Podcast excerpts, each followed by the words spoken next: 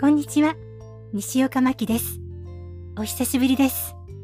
長い e ラーニングの仕事は無事納品しました。ファイル形式や音の幅やいろいろと設定に関する指定が多かったので、録音よりも静音にとっても時間がかかりました。最初はモニターヘッドホンでチェックしていたんですが、長時間は耳が痛くて痛くて、これ絶対耳に悪いよね。ということで、モニタースピーカーを購入しました。出費の方が大きいです。かなり大きいです。ですが、これはこの先もずっと使えますしね。いつかは導入しようと思っていたので、よしとします。